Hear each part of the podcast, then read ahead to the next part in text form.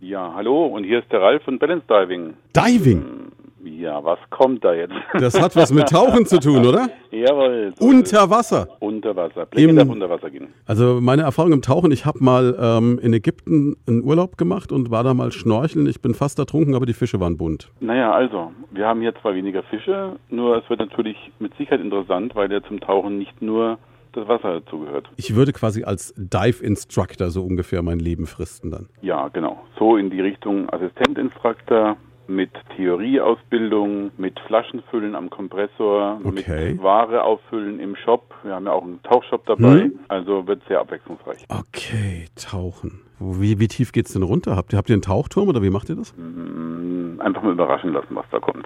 Okay, ich- Also ich es geht- sehe ich geht seh mich schon in natürlich- irgendeinem See in der Region Main-Rhön oder. Es geht natürlich äh, deutlich tiefer als nur einen Meter, Okay, weil wir wollen ja ein bisschen was ausprobieren auch. 1,30, ja. Die Sicht wird relativ klar sein. Äh, wa- was ich nicht habe, was man glaube ich aber braucht, ist so eine tauchmedizinische Untersuchung. Muss ich vorher nochmal zum Arzt? Nee. Alles im Bereich des Schnupperns oder Schnuppertauchens Okay. geht mit einem kleinen Fragebogen Hm? und den einfach vorher ausfüllen bei uns und dann ist das erstmal für die ersten Übungen okay. Ich bin echt gespannt. Jetzt, äh, wo, ich habe es gar nicht mitbekommen. Wo seid ihr genau? Wir sind in Arnstein, sind tätig in ganz Mainfranken, deswegen heißen wir auch Tauchen in Mainfranken. Hm?